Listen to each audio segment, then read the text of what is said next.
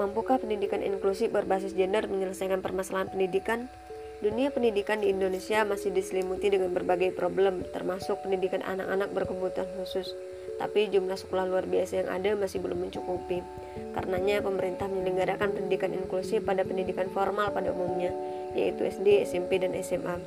Sehingga anak-anak berkebutuhan khusus bisa bersekolah bareng dengan anak-anak normal yang lain.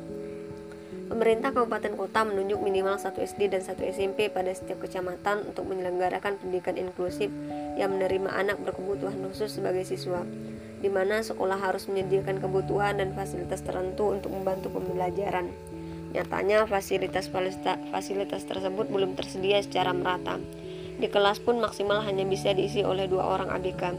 Ditambah lagi dengan permasalahan pengadaan guru pendamping yang secara khusus.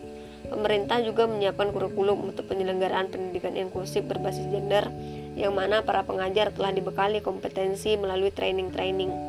Namun untuk melanjutkan pendidikan berbasis gender ini haruslah dilakukan banyak sekali revisi-revisi terkait kurikulum, buku, dan lain-lain.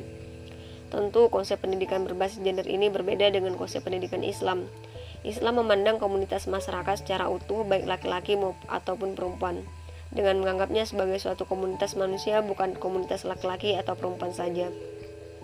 Dari sini justru hanya pemecahan masalah dengan hukum Islamlah yang mampu menyelesaikan permasalahan manusia secara secara tuntas dan memberi maslahat kepada manusia. Dalam Islam kedudukan laki-laki dan perempuan sederajat, tidak ada yang lebih mulia kecuali karena takwanya.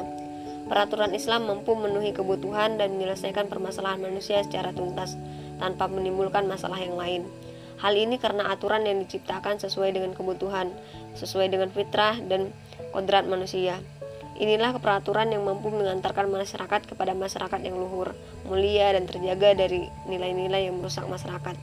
Dengan uraian di atas, jelas bahwa pendidikan inklusif berbasis gender ini tidak bisa dijadikan sebagai solusi pendidikan, khususnya pendidikan anak berkebutuhan khusus, bahkan menambah permasalahan pendidikan anak-anak berkebutuhan khusus sebagaimana diuraikan di atas.